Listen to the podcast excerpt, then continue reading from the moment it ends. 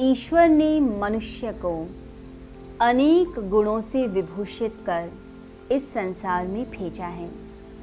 हमारे भीतर अनेक तरह की संभावनाएँ हैं, अनेक शक्तियाँ हैं।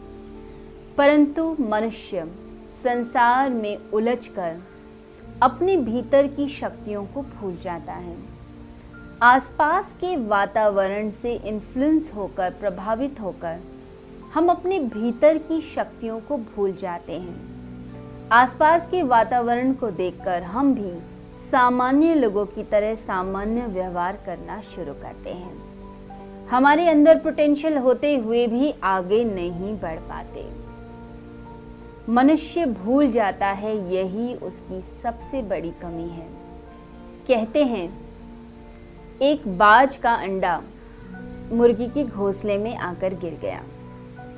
जैसे जैसे अंडे बड़े होने लगे, चूजे बाहर निकले। वह बाज का बच्चा भी अंडे से बाहर निकला। जैसे वह मुर्गी के बच्चे व्यवहार करते, वैसा ही वह बाज का बच्चा भी व्यवहार करता। उसे लगता वह उन बच्चों जैसा है। थोड़ा सा अलग ज़रूर है, परंतु उनके जैसा ही है। वह वैसे ही उनकी तरह बातें करता, मिट्टी में दाना चुगता और ज़मीन से थोड़ा सा ऊपर उड़ने का प्रयास करता और फिर वापस नीचे आ जाता। एक दिन, बाज के बच्चे ने एक बड़ी बाज को, बाज पक्षी को आकाश में विचरण करते हुए देखा। वह देखकर हैरान हो गया कि इतनी ऊँची उड़ान भी कोई भर सकता है। इतना शक्तिशाली पक्षी भी कोई हो सकता है।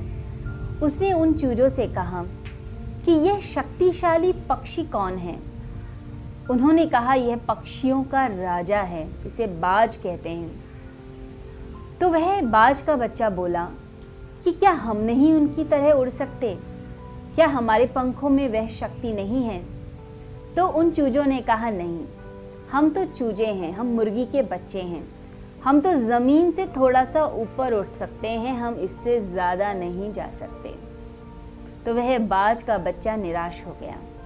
उसके भीतर जो इच्छा उठी थी कि मैं भी आसमान में उड़ूं, मैं भी आकाश में विचरण करूँ, वह उसकी इच्छा वहीं पर दब गई और कहते हैं कि पूरी ज़िंदगी उसने एक चूजे की भांति व्यवहार करते हुए बिता दिया। तो हम में से ज़्यादातर लोग भी वातावरण के प्रभाव में आकर एक सामान्य ज़िंदगी जीते हैं, एक मीडियोकर की भांति जीते हैं। हम जीनियस की भांति जी सकते हैं, हम बहुत सफल हो सकते हैं, बहुत आगे बढ़ सकते हैं, परंतु यह सब संभावनाएँ ऐसी की ऐसी ही रह जाती हैं, क्योंकि हम निराश हो जाते हैं। तो अपने भीतर की संभावनाओं को समझिए, अपने आप को समझिए और आगे बढ़ने का प्रयास कीजिए। जब व्यक्ति स्वयं के भीतर उतरता है, ध्यान करता है, साधना करता है, तब उसे पता चलता है कि वह अनंत शक्तियों का स्वामी है। तो आइए, आज के दिन हम योग, ध्यान, प्राणायाम के माध्यम से अपने भीतर की शक्ति को समझें, अपने आप को पहचानें और अपने आप को जागृत करें।